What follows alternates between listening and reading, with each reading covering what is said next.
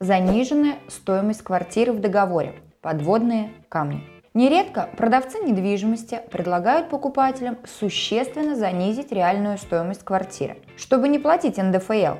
На первый взгляд все выглядит довольно безобидно. Однако соглашаться на такую сделку юристы категорически не рекомендуют. Почему? Сейчас расскажем. В этом видео мы рассмотрим с вами главные правовые риски, с которыми сталкиваются покупатели недвижимости с заниженной стоимостью в договоре купли-продажи. Смотрите наше видео до самого конца, чтобы не упустить ни одной важной детали. Тем более, что в конце вас ждет наша новая рубрика «Ответы на вопросы подписчиков по теме». Так что не переключайтесь. Суть схемы с занижением стоимости в договоре, согласно логике действующего налогового законодательства, при продаже недвижимости у ее продавца возникает доход. И стало быть, продавец с этого дохода должен заплатить налог на доходы физлиц, который будет исчисляться по ставке 13%.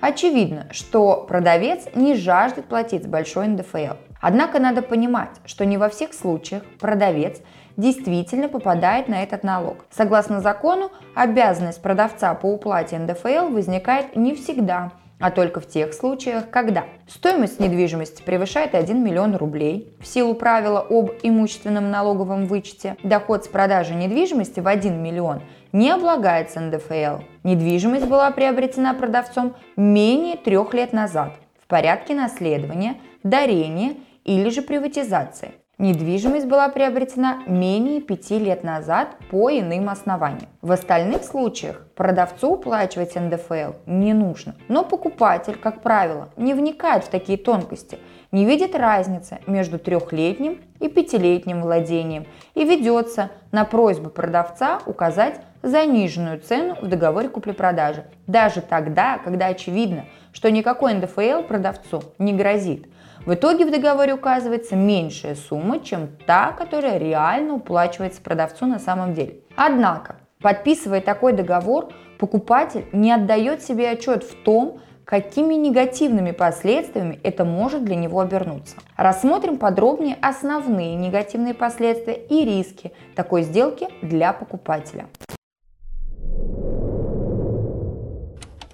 Заниженная стоимость заниженный налоговый вычет. При покупке квартиры и обсуждении проблем продавца не стоит забывать и о собственных налоговых интересах. По закону при приобретении жилья покупатель вправе получить налоговый вычет в сумме до 260 тысяч рублей, а при покупке жилья в ипотеку еще до 390 тысяч рублей по процентам, то есть до 650 тысяч рублей в совокупности. Правда, оформить вычет можно только если гражданин является плательщиком НДФЛ и только в пределах суммы уплаченных налогов. Однако большинство из нас получает зарплату и, соответственно, платит НДФЛ, поэтому получение этого вычета, как правило, для покупателя является актуальным. Но при заниженной цене в договоре налоговый вычет тоже может оказаться значительно меньше. Соответственно, будет разумно использовать этот аргумент при обсуждении договора с продавцом, если вы будете настаивать на указании полной цены квартиры в договоре. Высокий НДФЛ при перепродаже. Неприятным сюрпризом для покупателя может оказаться и большой НДФЛ, который ему придется платить, если он решит перепродать квартиру в течение пяти лет после покупки. Ведь разница между суммой покупки и суммой продажи будет существенной если конечная перепродажа будет проводиться по договору по реальной цене. Это еще один веский аргумент для убеждения продавца в своей правоте при обсуждении сделки. Риски в результате срыва сделки. Продавец и покупатель заключают сделку. Покупатель передает всю сумму или ту ее часть, которая не была указана в договоре, продавцу. Стороны подписывают договор и подают документы в Росреестр. Однако по тем или иным причинам сделка срывается. Далее каждая из его сторон передает другой стороне все полученное ею по сделке обратно. Так покупатель вынужден вернуть ключи, если он уже их получил, а продавец возвращает покупателю уплаченную сумму. И хорошо, если продавец порядочный человек. А вот если на месте продавца окажется мошенник, он вернет только ту сумму, которая была указана в договоре. В результате покупатель ничего доказать не может, а мошенник остается безнаказанным. Риски оспаривания сделки после регистрации. Нередко уже после регистрации сделки, даже спустя год-два с этого момента, наступает время X, когда продавец или его родственники подают в суд на признание сделки недействительной. И основной зацепкой в этом судебном процессе будет именно несоответствие рыночной цены квартиры той, которая была указана в договоре. И здесь покупателю придется постараться, чтобы, во-первых, доказать свою добросовестность, а во-вторых, факт того, что в реальности продавцу была оплачена сумма значительно выше указанной в договоре. В противном случае покупатель имеет все основания потерять недвижимое имущество. В сухом остатке. Итак, как говорится в старой русской пословице, написанное пером не вырубишь, топором. Заключение договора купли-продажи недвижимости с заведомо заниженной стоимостью создает для покупателя множество правовых рисков. Поэтому мы не рекомендуем заключать подобные сделки, даже если на стороне продавца выступают ваши родственники или хорошие знакомые.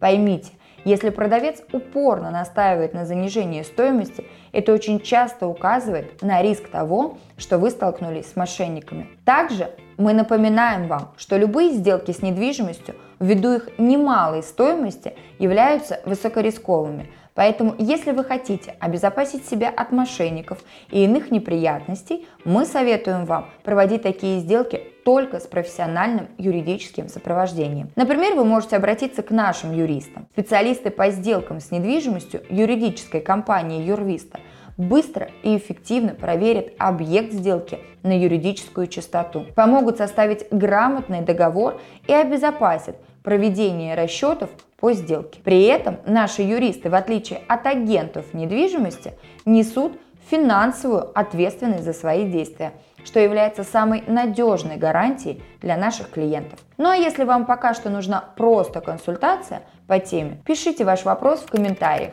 или свяжитесь с нами по контактам в описании к этому видео. А я перехожу к следующей рубрике – ответам на ваши вопросы, которые вы ранее задавали по этой теме под другими нашими видео.